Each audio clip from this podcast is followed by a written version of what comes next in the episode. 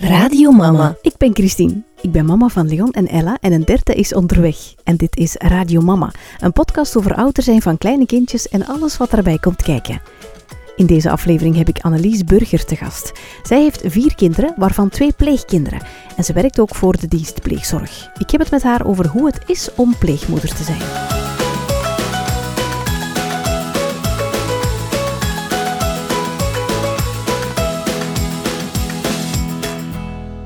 Dag Annelies, welkom in de podcast. Goedemorgen. Jij bent uh, een pleegmama?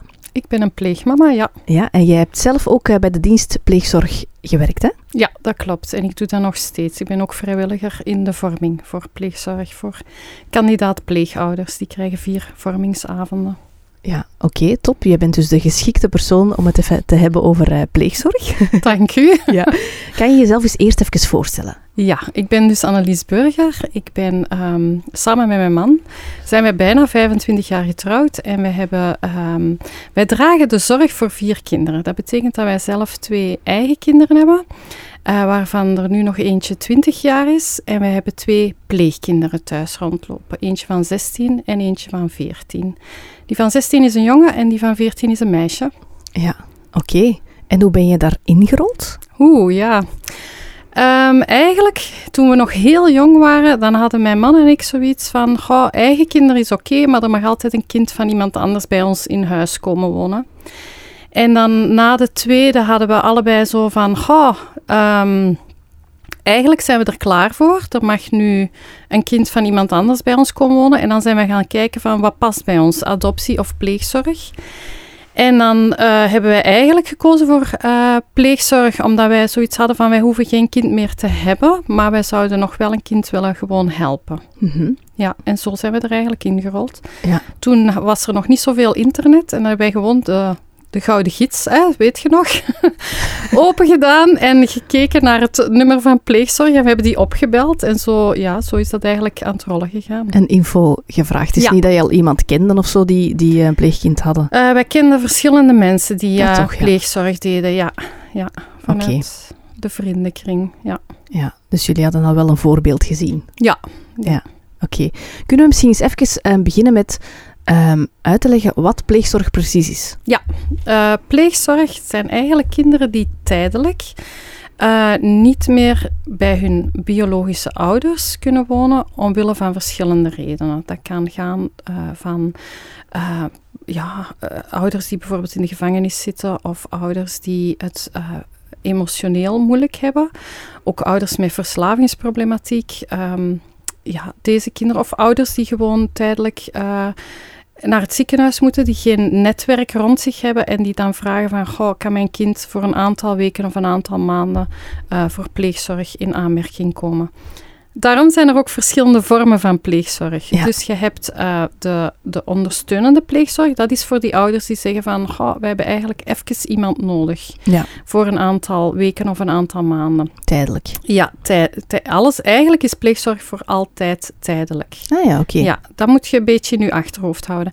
En ehm, eh, dan heb je bij die ondersteunende pleegzorg ook de, de kortere opvang, bijvoorbeeld de weekendopvang. Mhm. Dat zijn gezinnen waar dat ze zeggen van, goh ja, ehm, ik heb het wat moeilijk om fulltime altijd voor mijn kind te zorgen. Het zou goed zijn als die af en toe een weekend naar een speelgezin kon. Ja.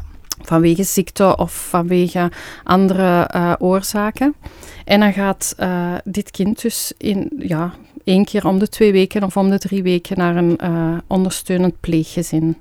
Dan heb je ook nog de crisisopvang. De crisispleegzorg is eigenlijk eh, kinderen die ehm, heel abrupt uit hun gezin moeten omdat er eh, iets gebeurd is. Bijvoorbeeld een politieinval bij een, een huis. Eh, ze, ze moeten de ouders oppakken en ze merken dat daar twee of drie kinderen rondlopen. En die moeten dan eigenlijk die avond nog in een pleeggezin terecht kunnen. Dat is eigenlijk crisisopvang. Ehm, en na die crisisopvang vragen ze ook heel vaak van, zou je ook een zoekende erachter willen doen? Dat is zoekende pleegzorg, perspectief zoekend. Dan gaan ze eigenlijk zes maanden zoeken, want op, de crisis is twee weken. Ja. En op twee weken tijd gaan ze niet kunnen uitklaren van, kan dit kind terug naar zijn ouders of waar kan dit kind terecht? Ja. Terwijl als je een perspectief zoekende hebt, Dan is dat zes maanden tot, ik denk, anderhalf jaar, maar dat durf ik niet helemaal juist te zeggen. En dan hebben ze wel tijd genoeg om te kijken van wat zijn de mogelijkheden van dit kind, maar ook Ja. wat zijn de mogelijkheden van zijn ehm, ja, entourage, van zijn familie en zijn gezin. En dan heb je ook nog de perspectief biedende pleegzorg. En dat is eigenlijk de langdurige pleegzorg. Ja. Dat is de pleegzorg waar mijn man en ik voor gekozen hebben. Ja. Dus, eh, En dan zitten ze nog altijd wel tijdelijk dan? Maar wel langdurig. Ja, dus eigenlijk is het zo in het begin. Hè, eh, wij hebben dus perspectief biedend gekozen. Mhm. En ehm, dat betekent dus dat we eigenlijk kiezen voor langdurig een kind een plek te geven, maar dat kan ook maar vier jaar zijn. Ja, dat Dus- hangt dan af van de biologische ouders, of? Ja, Ah, dat hangt, een stuk af? af? dat hangt een stuk af of de biologische ouders ehm, in staat zijn om terug zelf voor hun kind te zorgen. Ja. Het is natuurlijk zo, als ze op lange termijn zien van, goh, het lukt hun niet om voor bijvoorbeeld basisbehoeften te voorzien, dan weet je eigenlijk al van, goh, die gaat heel lang bij ons blijven. Bijvoorbeeld onze pleegzoon, die heeft geen mama meer, die is nu eigenlijk wees, maar hij Ja. is niet verweest achtergebleven. Ehm, die eh, gaat dus wel eh, tot zijn 18 of langer, zolang dat hij dat nodig heeft, bij ons kunnen blijven. Ja. En onze pleegdochter, die heeft eh, nog wel haar mama en haar grootouders. En, maar zij blijft bij ons, omdat we merken dat mama toch moeilijk heeft om ehm, ja, eigenlijk te voorzien in wat zij nodig heeft. Ja, Ja. oké. Dat klinkt allemaal zo... Wel ingewikkeld, hè? ik, ik denk dan zo direct van... Zijn dan zo niet bang dat je op een bepaald moment ze plots moet afgeven terug Ja. of zo? Ja, jawel. In het begin vooral, hè, die komen dan, hè, ze zijn bij ons allebei komen wonen als, van baby-baby af. Ja. Hè, onze pleegzoon was vier dagen oud. En die is recht uit het ziekenhuis bij ons gekomen. En onze pleegdochter was 2,5 maand oud. Dus echt nog twee kleine hummeltjes. En dan Ja. die eerste weken, als je die in je armen hebt en die koestert, Mhm. dan, heb je, dan, dan probeert je elke keer tegen jezelf te zeggen: Oh, Annelies, hecht u daar niet te veel aan, want ja. eh, straks moet je ze afgeven. Maar langs de andere kant is hechten juist zo belangrijk. ja, tuurlijk. Ook al doet dat pijn als je ze moet afgeven. En je geraakt daar toch aan gehecht, want je, je pakt die op en je, je Mhm. denkt, och, kom hier. Allee, ja, zo Ja. werkt dat bij mij toch? Ja, ik denk bij de meeste mensen wel. Ja, Zeker als ze zo klein zijn. ja, ja. ja. Ja. Oké. En wat is dan het verschil met adoptie? Ah, wel, dat is dus het grote verschil met adoptie. Dus het grote verschil met adoptie is dat eh, als je een kind adopteert, dan wordt dat jouw kind. Dan krijgt ook jouw achternaam en jij wordt ouder van het kind. Ja. Terwijl bij pleegzorg blijft, die, blijft het kind het kind van zijn ouders. Mhm. In de mate van het mogelijke, zoveel mogelijk blijft hij zijn ouders zien. Mhm. En eh, je houdt daar ook connectie mee. Ja. Ehm, ouders blijven ook aanwezig in het reilen en zeilen van ja, het opgroeien van het kind. Hè. Je, je probeert hun mee inspraak te laten hebben. En ze blijven de achternaam houden. Ja, Ja. En kan je dan op termijn ehm, een pleegkind ook adopteren? In sommige gevallen. Ja, dat is, dat is niet de bedoeling, maar het gebeurt wel. Bijvoorbeeld, ik hoorde laatst van een, een gast die 18 geworden was. En die had toen echt expliciet aan zijn ehm, eh, pleegouders gevraagd van... ik zou het fijn vinden als je mij adopteert. Ja. Dus eh, dan gebeurt het bijvoorbeeld wel. Maar eigenlijk blijft een eh, pleegkind kind van zijn ouders. Ja. Wat ook belangrijk is, hè, want als ik dan denk aan onze ehm, pleegzoon... Op zijn verjaardag nodigen wij zijn tantes en onkels uit. En onze pleegzoon is een hele rustige. Wij zijn Mhm. zelf, in ons gezin, zijn wij ehm, hoogtes en laagtes, zeg ik altijd. wij, ja, wij, wij hebben heel fel emotie. Nu, Ja. niet dat wij roepen of zo bij elkaar, maar we hebben gewoon felle emoties. En ehm, onze pleegzoon is een hele rustige, een hele stabiele. En dan als zijn familie rond de tafel zit op zijn verjaardag, dan weet je gewoon, en daar komt dat vandaan. Ja, ja, ja. Daar zit dat DNA. De appel valt niet ver van de boom. ja. En hij geniet daar ook van. Mhm. Dat is echt, ja, dat is eigenlijk tof om te zien. Of die keer dat hij zei van, ehm, ik wil naar de, naar de Giro. Ik zeg, ah, niemand bij ons in het ge- gezin deed dat. In heel onze familie eigenlijk niet. Ik zeg, ah, oké, ja, als jij naar de Giro wilt, mocht jij naar de Giro. Toen was hij negen of tien. Mhm. En eh, ja, hij gaat nu nog steeds naar de Giro, is bijna leiding. En ehm, dan komt hij er ineens achter dat eigenlijk al zijn neven in zijn familie, in zijn biologische familie, gyromannen zijn. Ja. En dan denk je, wow, dat is toch ongelooflijk dat dat, Ja. dat, dat bloed kruipt. Ja. Gewoon. Ja, Giro vind zit dat in de genen. Ja, zit bij hun in de genen. Ja. Je had al iets gezegd over die vormen, hè? dus je kan ervoor kiezen zelf als pleegouder dan, of dat je het dus ehm voltijds ook en deeltijds en langdurig of, of Ja. kortdurig, hè? Ja, ja, Kort door de bocht. heel kort door de bocht, zo gezegd ja. Ehm, het is natuurlijk zo, je gaat een heel ehm, selectieprocedure. Dus je, Mhm. je, je meldt je aan als pleegouder of als kandidaat pleegouder. En dan gaat je samen met een eh, selectieteam, waaronder twee mensen van het selectieteam, gaat je onderweg in dat proces. Van, Ja. eh, je gaat gaan kijken wat uw krachten en uw valkuilen kuilen zijn, waar ben ik heel goed in. Mhm. Maar wat kan mij ook wel eens eh, triggeren? Ja. Daar gaat je eigenlijk naar op zoek. En ehm, het kan zijn dat je zegt van, goh, wij willen graag ehm, perspectief bieden, dus een langdurig traject aangaan, maar dat pleegzorg zelf zoiets heeft van, goh, in uw gezinssituatie zou ik eerder kiezen voor ondersteunende pleegzorg, voor weekends. Ehm, hè, of bijvoorbeeld een gezin dat... eh, de, de vrouw werkt te vroeg en de man werkt te laat, dat ze ook de vraag gaan stellen van en wanneer denkt jij tijd te hebben Mhm. daarvoor? Hè? Mhm. Of hoe gaat je dat aanpassen als er een kind is? ja. Dus ehm, Dus je kan er niet zomaar instappen. Dat moet eh, goed goedkeurd worden. ja, er is een selectieprocedure. Ja. Dus je, je hebt eerst een eh, vragenlijst die je invult. Dat gaat er dan een beetje over van wie ben je, wat doe je, hoeveel Mhm. tijd heb je in je agenda. Ehm, eh, ja, en dan een, ja, een van de vereisten is dat je bijvoorbeeld eh, niks op je strafblad hebt staan. Ja. Ehm, en dan krijg je je eerste gesprek. En je eerste gesprek gaat daar een stukje over. Daar wordt een beetje dieper op ingaan. Maar je krijgt ook een huisbezoek. Nu, in de coronatijd wordt dat allemaal gevideo-dingest. Ja. En eh, in, bij dat huisbezoek gaan ze ook kijken van hoe, hoe is jouw huis kindvriendelijk? Is het veilig genoeg? Kindveilig eigenlijk. En trapleuning is bijvoorbeeld belangrijk. Is er ruimte voor een kind? Eh, bijvoorbeeld bij een langdurige plaatsing gaan we er toch een stukje van uit, of gaan ze er toch een stukje van uit van, heeft dit kind een, een eigen kamer op termijn? Mhm. Ja, een, een, een jongen ligt er niet zomaar bij een meisje Nee. bijvoorbeeld. Ehm, en dan na, die, na dat eerste gesprek komen er nog twee vragenlijsten waar dat je een beetje vertelt. Ze noemen dat genogramgesprekken. Dat is een moeilijk woord om te zeggen. Uw voorgeschiedenis. Ja. Dat je daar een beetje in vertelt van, goh, hoe ben ik zelf opgegroeid en hoe doe ik dat nu zelf in mijn leven? Dat is eigenlijk om uit te zoeken van, wat zijn jouw krachten en valkuilen? Mhm. Wat zou eventueel een valkuil kunnen zijn, maar weet je zelf nog niet. En, en door die gesprekken komt dat dan wel vaak naar boven, zo. Ja. En daarna, na die gesprekken, dan heb je vier vormingsavonden. Ja. En dat zijn dan thema's van eh, hoe komt een kind binnen pleegzorg terecht? Mhm. Ehm, Oké, een pleegkind heeft vaak hechtings... eh allee, hechting is een heel groot thema binnen pleegzorg.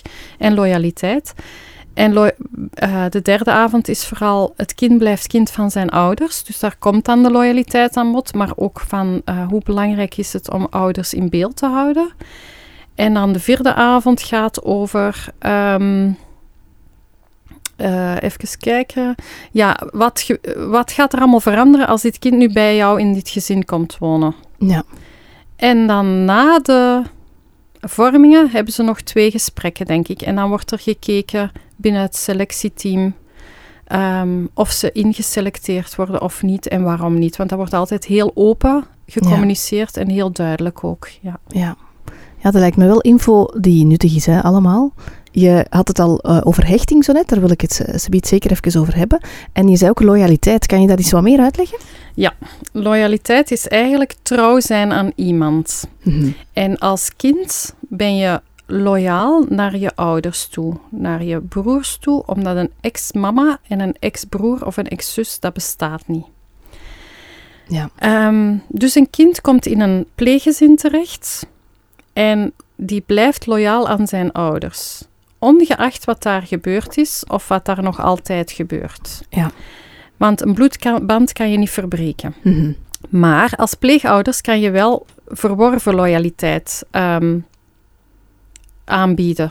Dus dat is eigenlijk door in interactie te gaan en te zorgen voor dit kind, met al jouw liefde en al jouw mogelijkheden, ga je eigenlijk een band opbouwen. Een, Ja. een, eh, een vertrouwensband. En dat is Mhm. die loyaliteit die je dan verwerft. Ja. En dan gaat het kind ook loyaliteit, lo- loyaal worden aan zijn verzorgers. Ja, oké. Boeiend. En dan die hechting, hè? Ja. Eh, we hebben het in, de, in de eh, heel veel vorige afleveringen al vaak gehad over hechtingen, zo de eerste duizend dagen van, ehm, van het leven van een kind. Dat is vanaf de conceptie tot eh, de leeftijd van twee jaar. En ehm, die periode is heel belangrijk in de ontwikkeling van kinderen, maar ook in de hechting. Mhm. Dus ik kan me voorstellen dat bij veel pleegkinderen, is het niet bij allemaal dan, als het al voor de, de geboorte begint, dat er wel iets van hechtingsproblematiek zou kunnen zijn. Absoluut. Ik moet dan eigenlijk altijd denken aan, het, ehm, aan een baby die in de buik zit en die wordt geliefd. Ja. Die kan zich heel goed hechten aan, ehm, aan de persoon die hem of haar draagt. Ja, want die hechting begint al Ja, tijdens de die zwangerschap. begint al ja. tijdens de zwangerschap. Een mama en een papa die lieve woordjes zeggen. Eh, waar dat de hartritme gewoon heel regelmatig gaat. Behalve Ja. als je de trap oploopt, maar voor de rest allee, heel oké is. Ehm, een van de dingen die ontwikkelt, allee, die heel goed eh, gebruikt wordt van zintuigen binnen in de buik, is het gehoor. Als er natuurlijk eh, lieve woordjes worden gezegd en gezongen, en dat gaat helpen aan de hechting. Maar een baby die in een andere buik zit, die te weinig voeding krijgt om bijvoorbeeld ehm, verslavingsproblematiek of andere problematieken, die de hele tijd ruzie hoort, die ehm, weinig lieve woordjes hoort, die een hartritme hoort dat helemaal opgejaagd is. En deze baby komt ook heel anders ter wereld. Ja, die, heeft- krijgen ook de stress, cortisol eh, en zo Ja. in hun lijfje. die krijgen eigenlijk, die worden met stress geboren. Mhm. En ehm, we merken dan ook dat die late, op latere leeftijd ook niks anders kennen dan stress. Ja. Terwijl die baby die dan gewoon geboren is en die komt dan bij een eh, pleeggezin terecht, Mhm. die heeft al een heel andere start gemaakt. Ja. Terwijl een baby die uit de buik komt met stress en dan nog eens moet breken met alles wat zogenaamd vertrouwd was, ja. is ook nog eens extra stress. En die Mhm. komt op een heel andere manier binnen een pleeggezin terecht. Dus het, qua hechting, het zit in elk, elke rugzak van elk pleegkind. Ja. Maar de zwaarte daarvan wordt een stuk bepaald van wat hebben ze meegemaakt. Het is Mhm. niet zo als jij zegt van, oh, wij willen een baby en dan heeft hij zo weinig mogelijk dat in zijn rugzak zitten. Dat is niet zo. Het heeft te maken met hoe die gedragen is in de buik, maar ook daarna. Ja. Je kan een vierjarig pleegkind ehm, krijgen Mhm. dat vier jaar gewoon gekoesterd is door de ouders, maar de ouders hadden bijvoorbeeld een mentale beperking en het lukt gewoon niet meer, omdat het kind hun voorbij groeit. ja. Ehm, dit kind heeft een goede hechting gehad ja. en komt dan in een pleeggezin en kan daar ook goed hechten, want hij heeft het op een goede manier geleerd. Het is veilig gehecht. Ja, Ja, ja. dus je kan daar als pleegouder echt wel aan werken aan hechting. Mhm. Ik zeg maar gewoon eh, lichaamscontact. Ja. We, we verleren het een beetje in deze tijd van het leven, maar het is zo belangrijk om lichaamscontact te hebben. Ehm, samen eten verbindt mensen. Waarom gaan wij met z'n allen zo graag op restaurant? Of zitten wij s'avonds gezellig aan tafel? Of houden wij van barbecuen? Omdat dat mensen samenbindt. We zitten samen aan tafel. Ja. Samen spelen verbindt mensen. Er is Mhm. nog nooit iemand ongelukkig geworden van samen op een trampoline te springen. Wel op het moment dat je valt, maar zolang je springt, daar word je alleen maar gelukkig van. Ja. Dus, eh, Tenzij je misschien zwanger bent. Ja, oké, ja. Nee, nee, maar inderdaad, ja. En ze komen dus in, in ja, verschillende leeftijden ook waarschijnlijk, hè? Ja. Ehm, en verschillende achtergronden, verschillende verhalen, verschillende hechtingsstarten Mhm. of zo. Hè? Ja. Ehm, dus eh, vanaf de, de geboorte eigenlijk kan het al, totdat ze 18 zijn dan. Dus Ja. eh, daartussen die leeftijd... Je hebt alle leeftijden binnen pleegzorg. mhm, Het is wel zo, jammer genoeg, dat ehm, er heel veel, of tenminste dat er veel kandidaten zijn, nooit genoeg, hè, laten we dat duidelijk zijn, maar dat er veel kandidaten zijn voor jonge kinderen, dus Ja. onder de zes jaar, en dat kinderen vanaf zes veel minder eh, kansen krijgen binnen pleegzorg. Ja. Maar ze komen inderdaad in alle leeftijden voor. En wat was jullie, jullie reden om, om eh, te kiezen voor, eh, Voor langdurige en, en jong, jonge kindjes? Ja, ehm, dat was omdat wij zelf nog heel... Wij hadden nog twee hele kleine kindjes Mm. thuis. Dus wij, ehm, eh, wij hadden toen een van vier en eentje van twee. Mhm. Op het moment dat wij echt startten. En we hadden toen zoiets van, doe maar jonger. Dus eh, ja, en ja, op dat moment kwam er gewoon een baby... ehm, ja, vrij of in aanmerking. Dus, Ja. En wij waren de enigen die ook hadden gezegd van een baby is bij ons ook welkom. Ja. Eh, maar als je dan inderdaad weer s'nachts moet opstaan, dan denk je, oh man, ik ben daar een beetje verleerd. Ja. ja. Maar ehm, ja, ik- want je moet even wennen, ook als, als, als ouder, hè, aan Ja. dat kind. Hè? ja, en eh, ouders die een baby op een natuurlijke manier krijgen, die hebben negen maanden de tijd om te bedenken van, ah ja, moeten dit nog en moeten dat nog. Ja. Maar bij pleegzorg bellen ze u op maandag en bij wijze van spreken op vrijdag is dat kind bij u, zeker als het Oh, ja. gaat om een baby. En dus dat gaat heel snel. Ja. Ik weet bij onze pleeg... Wat goed is voor het kind natuurlijk, hè? Maar, Ja, ja, ja, Ja. ja. Bij onze pleegzoon belden ze inderdaad om tien uur op maandag. Toen was hij net geboren. En dan is het zo de hele week geweest van ja, hij komt wel bij jullie of hij komt niet bij jullie. Omdat ze ook eh, ondertussen het, eh, zijn eigen netwerk waren aan het kijken of hij daar niet terecht kon. En ehm, op donderdagavond om zes uur belden ze, ja, morgen om tien uur moet je hem gaan halen. Dus dat was toen zo van, oké, alle hens aan dek, die wieg naar beneden. eh, wie heeft er babykleertjes? Ja, zo, ja, ja. Dus dat ging heel snel.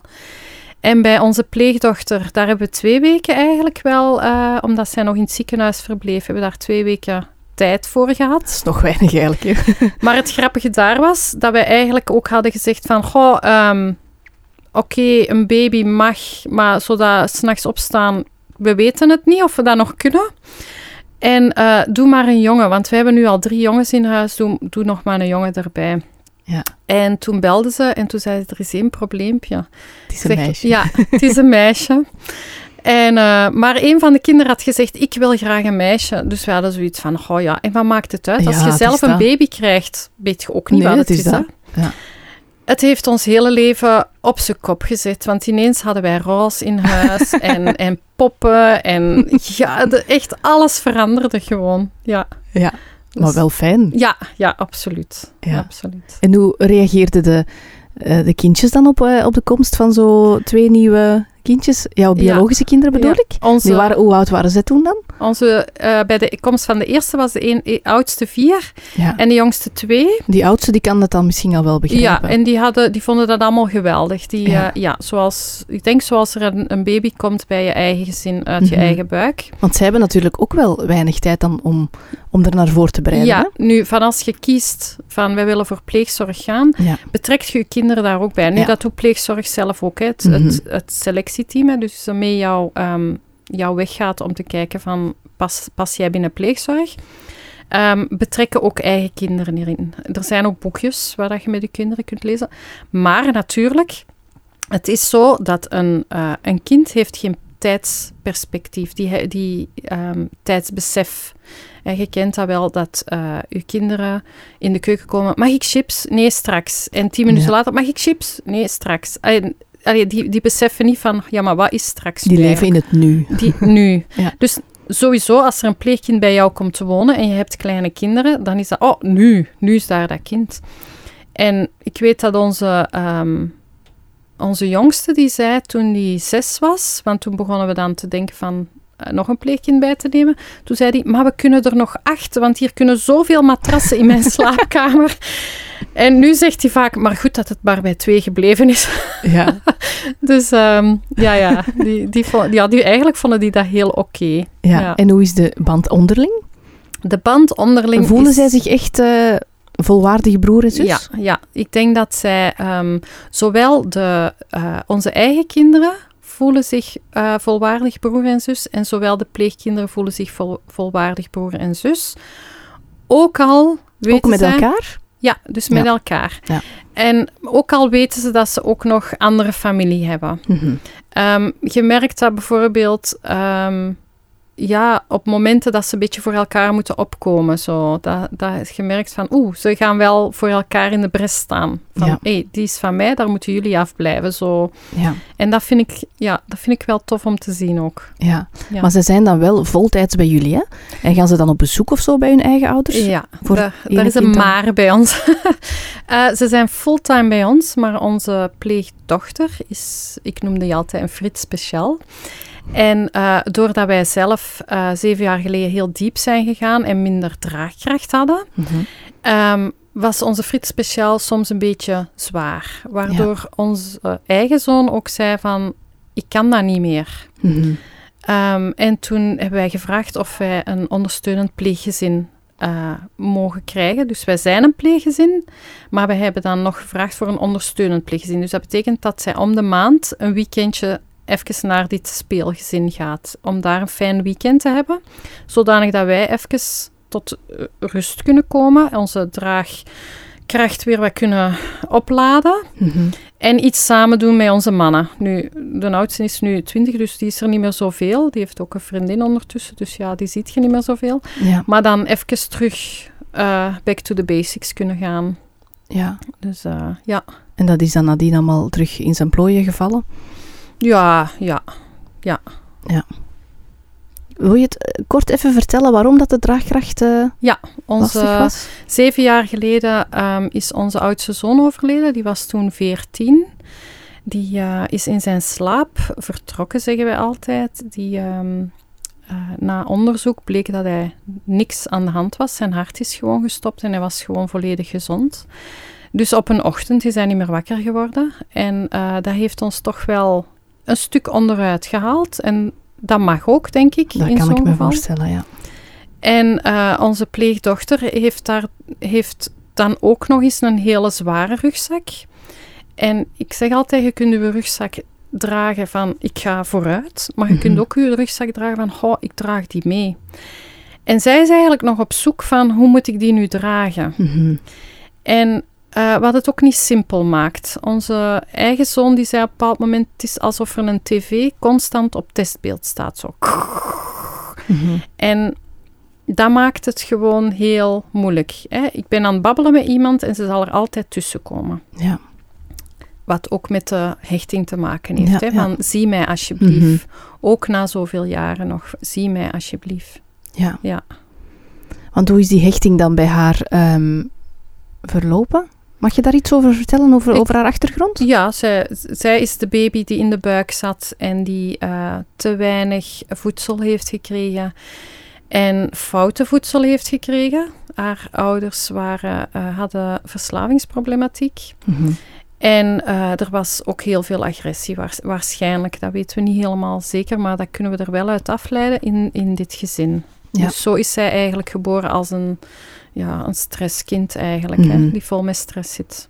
Ja, ze krijgen als, als baby in de buik al heel veel eh, stresshormonen mee. En dat heeft een invloed op, de, op hun eigen emotieregulatie en, en regulatie van stress als, ze, Ja, ja. als ze geboren worden en, en ouder worden. Hè? Ja, je bekijkt onze eh haar kinderpsychiater, die zei een keer, het is alsof je door een smal straatje loopt en de hele tijd denkt, oh, straks komt er hier een vieze man, straks komt er hier een vieze man, of, of zo, een bende jongeren of zo. Hè?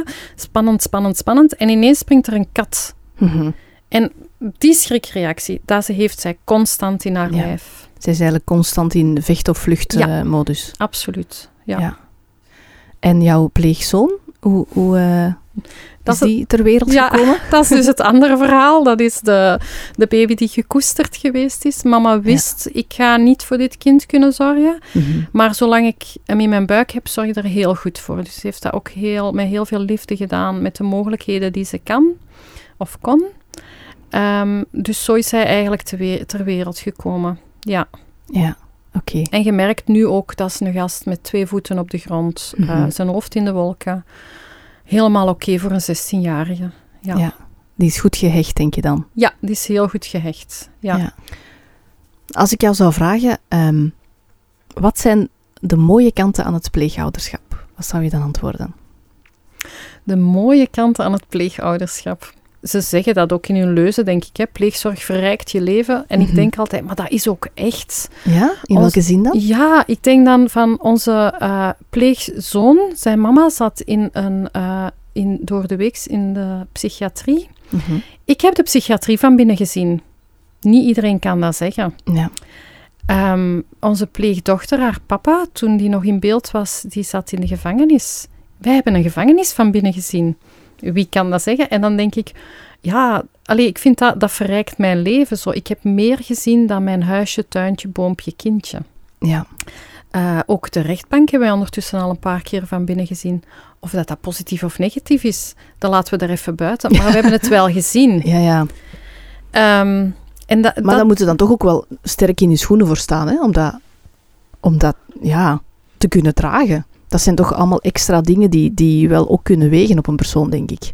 Ja, ik denk, maar ik, nu voor mij is het, ik, allee, voor mij persoonlijk heb ik altijd zoiets gehad van, ehm, sommige dingen eh, gebeuren, maar Mhm. je kunt daar wel eh, iets uit meenemen. Ja. En je draagt dat mee in je rugzak, maar jij kiest Mhm. hoe je je rugzak draagt. Ja. En ik kies ervoor om mijn rugzak met trots te dragen. Nu, dat heeft, allee, dat heeft ook natuurlijk zijn voorgeschiedenis. Ehm, ik denk op het moment dat eh, we dus zeven jaar geleden bij de begrafenisondernemer zaten en die man was het lichaam van onze zoon terug gaan halen uit Leuven, want dat moeten ze helemaal onderzoeken als dat zo'n jong overlijden is. En die man komt binnen en die zegt, zijn jullie de ouders van Mhm. die jongen. En ik, ik was helemaal kapot en ik zei ja. Hij zegt, maar wat hebben jullie een ferme gast. En ik dacht, wauw, we hebben een knappe zoon. Hij is er niet meer, maar we hebben een knappe zoon. En ik heb, denk ik, daar het punt bereikt in mijn leven dat ik dacht, en ik mag trots zijn met wat ik draag. Ook al is het zwaar, ook al is het soms, eh, had je het liever niet in je rugzak, ik, ik draag dat wel mee. En ik heb daar iets van eh, geleerd of ondervonden, of dat heeft mij gevormd wie ik ben. Ja. En dat is oké. Er is, en ik denk, dat is hetgeen wat pleegzorg met mij doet, is van, ehm, ofwel dooft het het vuur, ofwel laait het vuur op. En bij mij is dat meer en meer zo, dat laait op. Ik wil, dat, ik wil daarvan bijleren. Ik wil daar ehm, het beste van maken. Ook op momenten dat het moeilijk is. Het is soms echt eh, niet, niet om te lachen. Maar dan denk ik, ja, dan stap ik in mijn auto en dan denk ik, oké, ik heb nog vuur in mij. Ik wil daarvoor gaan, want tel de positieve dingen Ja. die er wel zijn. Mhm. Het voordeel van pleegzorg is ook dat je een begeleider hebt. Die komt om, eh, ja, minstens om de zes weken bij u langs. Ja. En die bekijkt mee de moeilijke eh, mijlpalen in, uw, eh, in het pleegzorgleven. en dat geeft u wel meer veerkracht, elke keer opnieuw en opnieuw Ja. en opnieuw. Ook als er dingen gebeuren, dan kun je dat gewoon mailen. Mhm. En soms is het vertellen al genoeg om Ja. terug te zeggen van, oh, het valt eigenlijk wel mee. Even ventileren. Ja, Mhm. Ja. Zijn er zo nog dingen dat je kan, kan opnoemen, de positieve kanten? Het verrijkt je leven? Eh, ik denk het verschil dat het ook maakt voor de kinderen. Absoluut, ja. Dat denk ik, dat ehm, is absoluut positief. Ik durf niet te beweren als deze twee kinderen in een ander gezin hadden gezeten, dat ze het slechter hadden gehad. Want dat waarschijnlijk, niet, dat Ja. weten we niet. Maar eh, wat ik wel gezien heb, is bijvoorbeeld een meisje die bij ons, ehm, die zat in een ehm, voorziening, dus voor kinderen die dus geen plekje hebben binnen pleegzorg. En die is dan ongeveer een jaar lang, ik denk twee keer per maand bij ons thuis eh, geweest. Die was 16 toen ze haar mama verloren en geen netwerk. En eh, die kwam daar terecht. En wat voor een voorziening is dat dan, waar hij dan Een zit? tehuis, een kinder ja. eh, tehuis, ja. En ehm, eh, zij kwam dan om de eh, twee weken bij ons. Dat is ook door een toevallige ontmoeting gebeurd enzovoort. En dat klikte ongelooflijk. Die, echt een superleuk meisje, heel creatief ook. En ehm, nu, die studeert verder in Antwerpen. Die doet het helemaal zelfstandig. En als er moeilijke dingen zijn, stuurt ze nog altijd die moeilijke brief, bijvoorbeeld van de um, kinderbijslagfonds, naar ons door, van wat moet ik hier nu mee? En dan denk ik, goh, we hebben gewoon maar een jaar met haar onderweg gegaan, maar we hebben wel verschil gemaakt. Ja. Wat moet dat niet zijn voor als je een kind fulltime opvangt, of maar ondersteunende pleegzorg doet, of... En dan denk ik, um, dat is het positieve van pleegzorg. Ja. Um, ooit zei iemand, zou er opnieuw voor kiezen? Absoluut. Mhm. Ik heb nog altijd zoiets van, als deze twee kinderen hun weg hebben gevonden in, in het leven en zelfstandig kunnen leven, dan um, zou ik nog kiezen voor uh, pleegzorg. Uh, ik, ja, ik vermoed crisis, maar dan van tieners. Ja. Ja. ja, en inderdaad, zelfs al als je zou beslissen om bijvoorbeeld enkel in het weekend um, mm. een pleegkind uh, in huis te nemen, dan maak je al een groot verschil hè, voor die kinderen. Absoluut. Ik zie dat bijvoorbeeld bij onze pleegdochter, die om de maand een weekend naar dat ondersteuningsgezin gaat. Um, wij zijn een super creatief gezin, maar wij zijn absoluut amuzikaal. Dat is ja. op alle gebieden amuzikaal. en dat heeft dit pleeggezin bijvoorbeeld wel. Zij leren haar piano spelen. Heel basic, mm -hmm. maar ze krijgt wel die mogelijkheid. Um, ze, ja, gewoon dat verschil. En hoe vaak zij zegt van, oh, stuur die, die foto een keer door naar het ondersteuningsgezin. Die verbinding, het ook daar graag gezien worden. Um, ja, hoe belangrijk is dat? Ja, en ik moet nu ook terugdenken aan um, Mark Brackett. Dat is zo een professor in Amerika die heel veel onderzoek heeft gedaan um, over emotionele intelligentie. Mm -hmm. En die vertelt zelf ook dat één persoon in het leven van een kind um, dat emotionele ondersteuning geeft, al heel veel verschil kan uitmaken. Bij hem was dat vroeger bijvoorbeeld zijn onkel. Ja. Um, bij sommige kinderen is dat bijvoorbeeld een bepaalde leerkracht. En ze hebben eigenlijk maar één iemand nodig die echt naar hen luistert en die echt die emoties uh, erkent. Ja. Dus in dat opzicht kan je heel veel betekenen hè, voor een kind. Ah, wel, en dat is, dat is mijn motto altijd geweest. En bij heel veel kinderen um, gaat dat gewoon doordat ze een vriendengroep groep hebben of doordat de ouders een vriendengroep hebben en waar dat er uit aansluiting is met het kind en waar dat kind eens op de zetel kan gaan hangen bij de buren bijvoorbeeld. Mm -hmm. uh, of bij, de, bij, bij een vriend thuis op de zetel hangt en dat die moeder ook eens een keer een babbel met hem heeft. Allee ja, dat is een, eigenlijk een natuurlijk proces. Maar sommige kinderen kunnen dat dus net niet, omdat ze het emotioneel, sociaal zo moeilijk hebben. Ja. En dan is zo'n uh, ondersteuningsgezin, dat is dan een, een opgelegde, ik zeg tussen haakjes, een opgelegde manier van een steungezin te zijn. Maar dit is zo belangrijk. Gewoon mm. graag gezien worden door iemand anders die geïnteresseerd is in jou. Is dat niet wat we eigenlijk allemaal wensen? Absoluut, ja. Verbinding. Absoluut. En dan komen we misschien op de volgende vraag. Hoe kan je als pleegouder de verbinding met je pleegkind um, versterken, de hechting? Je had al, daar straks al een paar dingen ja, aangehaald. Ja, ja, hè? Ik, denk, ik denk samen dingen doen. Um, nu, het begint al bij de basic, hè? geïnteresseerd zijn in de, in de persoon. Het is wettelijk verplicht dat jij, als jij zorg draagt, als jij uh, de volwassen verantwoordelijke bent voor een kind, dat jij weet waar die is, wanneer die is en wanneer die terugkomt. Ja. En um, ik denk altijd, dat is het ook. Weet waar die is, hoe lang die daar is en wat hij daar doet. Als een kind thuiskomt en je zegt, hoe was het, wat heb je allemaal gedaan? Hè, onze pleegzoon, die is dan begin van de um, COVID-pandemie zitten, is die um, beginnen met de Pokémon Go toestanden. Ja. ja, je zou zeggen op je 16, man. Maar op, op zich is dat een goede oplossing, hè, want je mocht naar buiten. Ja. En um, hij heeft gewoon elke keer gewoon gezegd, ja, ik ga naar het parkje. Maar ja, ik fiets dan ook nog wel rond, hè, met dan nog een van zijn vrienden. Ik zeg, dat is goed. Ik zeg, maar de stad is verboden terrein. Als je daar naartoe wilt, communiceert je dat eerst met mij. Ja. En op dat uur thuis. En dat, dat maakt verbinding. Iemand die geïnteresseerd is als jij thuis komt en als jij weggaat. Verbinding maak je ook door je, uh, ja, ik zeg altijd, je oma thuis te laten. Je oordelingen, je meningen en je adviezen, dat is hem.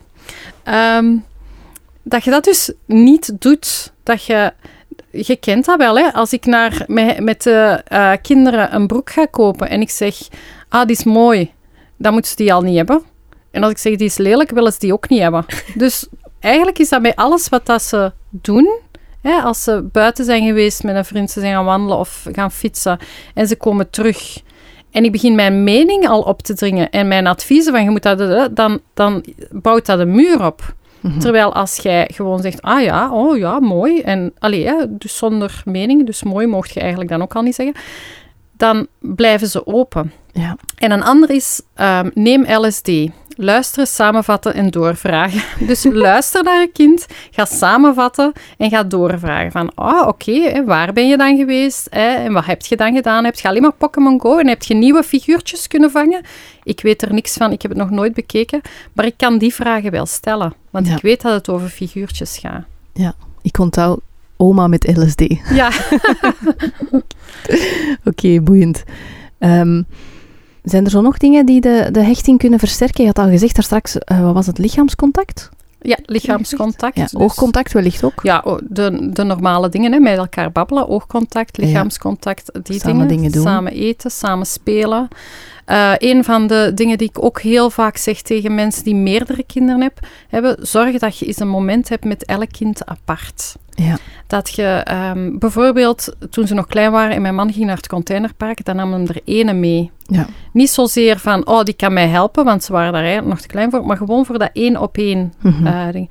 Wat ik wel eens deed, was tussen de middag ene uit school halen en gaan picknicken. ja. Gewoon omdat echt, hè, ze waren dan met vier, dus dat is toch al een hele bende, maar dat ze eens echt alleen gezien werden. Zo, Ja. die dingen. Onze pleegdochter heeft dat nog heel fel nodig. Nu, wij hebben ook een hond ondertussen, dus wij gaan heel vaak samen wandelen. En dat Ja. is haar één op één moment. Het zijn eigenlijk de dingen die je met biologische kinderen ook eh, automatisch doet. Hè? Maar misschien dat pleegkinderen het wel harder nodig hebben of zo. Ja, omdat erop zij... in te zetten. Ja, omdat zij... Ik zeg altijd, zij komen uit een kerngezin. Ja. Of ze dat nu bewust hebben meegemaakt of niet, het zit in hun lijf. Ja. En op een bepaald moment hebben ze moeten knippen met dat kerngezin. Mhm. En zijn ze in een ander gezin gekomen. En dan is de grote vraag, wie ben ik nu nog? ja. Want wie wij allemaal zijn, wij zijn gevormd door de ander die met ons in interactie ging.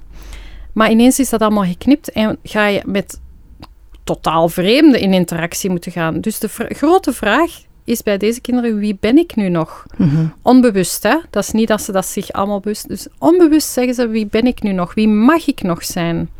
Dan is het toch logisch dat ze de hele tijd roepen, zie mij. Op, Tuurlijk, ja. op een onbewuste manier. Hè? Dus ze eh, in het zwembad eh, liggen, hè? dus als ze in het zwembad aan het spelen zijn, je gaat even weg, en dat ze toch beginnen te roepen, Annelies, Annelies.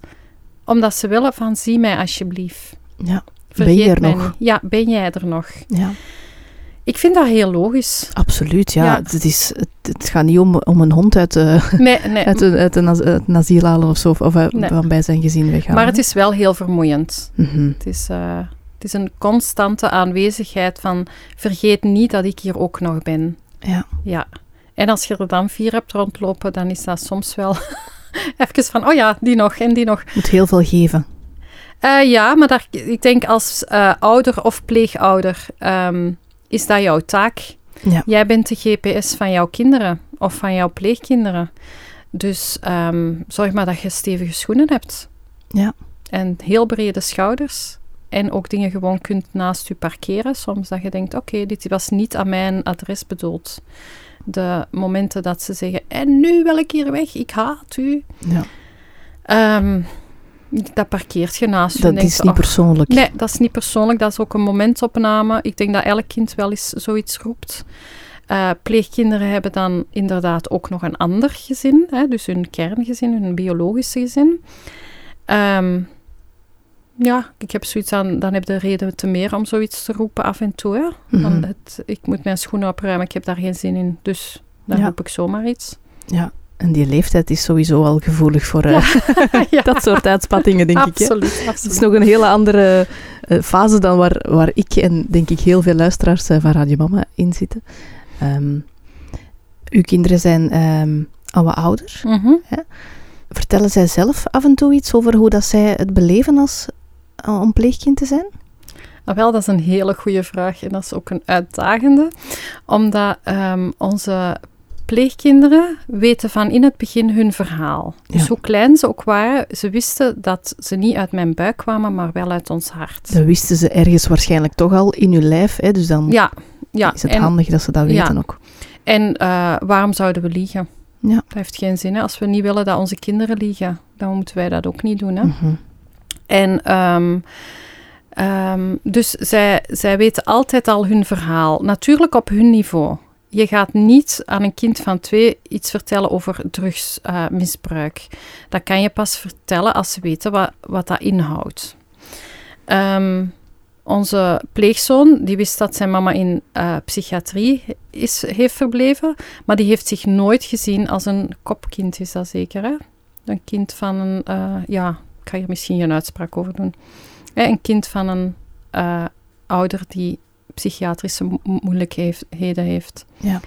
Ehm, en dat is allemaal later gekomen, door daarover te babbelen. En door, ze hebben ook allemaal een doos op hun kamer staan met spulletjes die ze ooit gekregen hebben van mama papa. Briefjes, alles, alles wat er maar kwam, met, met dan ook nog eens een briefje van mij, van wanneer en in welke context. En die doos gaat af en toe open. Ja. Ehm, foto's worden ook gemengd. Dus foto's van en eh, hun eigen biologische familie met onze familie. Die worden gewoon gemengd in hun fotoalbum. ja. Ehm, Dat voelt al minder verknipt aan of zo. ja, ja, het is ook hun leven. Mhm. Het is geen verknipt leven van daar en daar. De bedoeling is juist dat ze loyaal mogen zijn naar ons allebei. Ja, dat het geen conflict geeft. Ja, dat het oké is. En ehm, dus ze vertellen af en toe, of ze, allee, ik weet toen onze pleegdochter eh, klein was, zei ze altijd: Ik woon bij Lies en Mal, zo noemen ze ons in, in het heel kort, ehm, omdat mijn mama haar pols gebroken heeft. Een pols breken is geen reden om een kind in een pleeggezin te zetten, maar voor haar was dat dat. Ja. En eh, terwijl ze heel duidelijk van mij elke keer het verhaal heeft gekregen. En dan op een bepaald moment ging een vriendin met haar en haar zoontje van even oud. Toen was ze negen. Nee, ze was zeven, denk ik, zeven. Eh, ging ze frietje halen in de frituur en daarop eten. Hè. Zo, voor kinderen is een feest. En ehm, terwijl mijn vriendin staat te bestellen, hoort ze het hele verhaal, het echte verhaal, vertellen tegen dat jongetje, haar zoontje, waarom ze bij ons woont. Dus soms vertellen kinderen, ze weten de waarheid, maar soms fantaseren ze er iets bij, omdat dat minder pijn doet. ja, ermee te kopen. Ja. ja. Dus ja, ze vertellen er wel over. ehm, maar op een bepaald moment, vooral dus na het overlijden van onze oudste zoon, merkte ik dat er niet altijd alles gezegd wordt wat er gedacht wordt. Mhm. Terwijl wij een heel open gezin zijn, dacht ik. En ehm, toen ehm, heb ik s'nachts op een nacht gedroomd over een spel dat zou bespreekbaar maken waar anders nooit hardop gezegd werd. En ehm, samen met een eh, vriendin ging ik toen ontbijten. En we hadden het, haar zoon lag toen in het ziekenhuis. Dat ging ook niet zo heel goed. En ehm, ze zei, hoe kun je nog dromen in zo'n situatie? Omdat ik daar eigenlijk al een jaar verder was. En ik zei, je kunt dromen, maar je kunt niet al je dromen waarmaken. En toen zei ze, maar waar droomt jij van? Dus ik vertel daar over dat spel. En nu, dus ehm, zes jaar later, is het spel ehm, een realiteit. Wij hebben dus samen een spel ontworpen om te zeggen wat je niet hardop zegt. Ja. En ongelooflijk, maar ehm, op een bepaald moment spelen we dit spel in ons huis. Mhm. En je zit daar jaren, eh doet de interviews en gaat op zoek. En uiteindelijk is dat spel daar. Dus met het prototype spelen we dat thuis Ja. als een van de eerste. En ehm, onze pleegzoon krijgt de vraag: waar stoor je je het meeste aan? Mhm. En hij zegt, hij zegt elke ochtend terug die, die spanning rond het vertrekken naar school. Hij is iemand, hij staat op, hij doet zijn ding en hij vertrekt naar school. Maar onze pleegdochter staat op, die laat even heel duidelijk horen, ik ben hier op een eh, vaak negatieve manier 's morgens. Ik weet niet waarom ze het doet, maar dat is een soort houding bij haar. En dan vertrekt ze naar school. En voor mij was dat zoiets van, dat is hier nog nooit hardop gezegd, maar hij heeft het nu wel gezegd. Wat voor een spanning dat dat voor hem En geeft. hij voelt het, ja. Hij voelt dat. Maar hij zal dat nooit hardop hebben gezegd als die vraag niet gesteld werd. Mhm. Dus ja, ze zeggen wel de dingen. Ja. Ja. Waar kunnen mensen dat spel ergens vinden? Eh, het sleutelspel op eh, Facebook. En het is ehm, voor, leer, voor de leeftijd van uh, tieners Van dan? 9 tot, tot oneindig. Allee, tot ja. als je niet meer kunt lezen, zeg maar. Ja. Waarom vanaf 9? Vooral omdat je moet kunnen lezen. Het, zijn, het is een spel met een... Um, in de vorm van een huis met negen kamers. Ja. En elke kamer heeft een, een thema. Dus je hebt dan bijvoorbeeld uh, um, krachtenvalkuilen. Mm -hmm. Wie ben ik? Uh, de knopen in je buik. Ja. Waar hoor ik thuis? Mm -hmm. En um, dat is trouwens niet een spel alleen voor pleegzorg. Nee, dat gaat veel breder. Hè? Ja, ja, Het wordt ook in gezinnen gebruikt, wordt op scholen gebruikt, op, allee, op heel veel plekken. En um, je gaat dan eigenlijk rond met je pion. Mm -hmm. En als je dan op een pictogram komt, neem je de bijhorende vraag en daar antwoord je op. Dat ja. gaat bijvoorbeeld van... Um, als je nu je gezin van herkomst uh, zou vergelijken met een dier, welk dier zou dat zijn? En je kunt dan verschillende antwoorden krijgen. Dat is schitterend om... Uh, om het gesprek op, op gang ja, te krijgen. Ja, en ja. ook gewoon te horen wat je kinderen eigenlijk zeggen. Of wat dat je zelf soms zegt. Dat je denkt, oh, dat wist ik nooit dat ik dat hardop in mijn gezin zou zeggen. Ja. Heel boeiend. Ja, ja. oké, okay, fijn. Zijn er nog veel pleegouders nodig? Ja, er zijn heel veel pleegouders nodig. Uh, um, nu, ik, ik zit natuurlijk bij Pleegzorg Limburg, dus over heel Vlaanderen weet ik het niet helemaal. Maar uh, momenteel zijn er een honderdtal kinderen nog aan het wachten op mm -hmm. een plek. Dus stel dat dat in de vijf provincies zo is, dat betekent dat er 500 kinderen aan het wachten zijn. Ja, dus 100 zijn. alleen in Limburg. Alleen in Limburg. Maar dat betekent... Um, dat zijn natuurlijk 100 kinderen. En de ene gaat voor ondersteunende pleegzorg. Ja, mm -hmm. ik beweeg hier veel met mijn handen. um, de ene gaat voor ondersteunende pleegzorg. De andere heeft een langdurige opvang nodig. De andere heeft weer een andere soort nodig. Je hebt ook volwassenen pleegzorg. Dat zijn uh, gasten met een mentale handicap ja. die ergens een plekje nodig hebben. Dus um, er is zoveel variatie in nodig zijn. Maar de mensen die zich aanbieden, kandidaat pleegouders, die hebben ook natuurlijk een hele variatie. En je moet de juiste match hebben. Ja.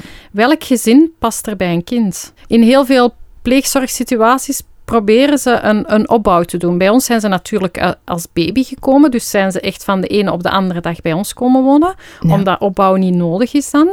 Maar bij heel veel pleegkinderen komen ze bijvoorbeeld eens een dagje spelen. En ja. dan komen ze eens een weekendje. En zo wordt dat dan opgebouwd van, oké, okay, dat is de ja, wij wisten al dat er een match was, maar ja, werkt dit nu ook echt? Ja, dus het, is, het heeft wel wat voeten in de aarde. Absoluut. Om het, hè? Ja. ja, het is niet iets wat, dat ze zomaar is, snel doen. Nee. Dus ook, ik heb nu heel veel verteld over het selectieteam, dus mm -hmm. dat eigenlijk de kandidaat pleegouders een traject mee gaat. Maar je hebt dus ook het um, intake-team, noemen ze dat. Mm -hmm. En die gaan eigenlijk een heel traject met het aangemelde kind. Dus het kind dat in aanmelding komt voor pleegzorg. Ja. En die gaan kijken, wie is dit? Wat heeft hij nodig? Uh, ja. Waar komt hij vandaan? Ja. ja. Kan je nog advies geven aan ouders die um, twijfelen om pleegouder te worden? Mijn advies is altijd, kijk eerst in uw agenda of er nog ruimte is. Ja. Want een kind in huis, dat is één, maar dat kind wil ook naar een hobby. Um, je hebt ook tijd nodig dat je de ouders ontmoet. Dus je moet ruimte in je agenda hebben. Ja. Dat is niet onoverkomelijk, hè? maar je moet ruimte in je agenda hebben. Ja, maar toch niet altijd in deze tijd niet nee. altijd evident. Nee. En um, dat vooral. En ik denk vooral uw buikgevoel ook een mm -hmm. stukje voelen van... Willen wij dit echt? Ja. En kunnen wij onvoorwaardelijk voor een kind gaan? Ja. Dat vind ik een hele belangrijke. Dat on onvoorwaardelijk. En als gezin. Want waar hoort je ook wel eens dat de ene partner ja zegt en de andere nee. Dat gaat niet. Nee, hè? dat, dat lijkt mij ook niet ideaal. Nee. Waar kunnen mensen meer informatie vinden als ze, als ze geïnteresseerd zijn? Bij pleegzorgvlaanderen.be en dan kun je ook per provincie nog aanduiden uh, ja, waar jij eigenlijk terecht kan. Super, Annelies. Dan ben je heel erg bedankt om uh, jouw verhaal hier te komen vertellen. Dankjewel. Het was een hele speciale belevenis. en ook jij opnieuw bedankt voor het luisteren naar alweer een aflevering van Radio Mama. Tot de volgende keer.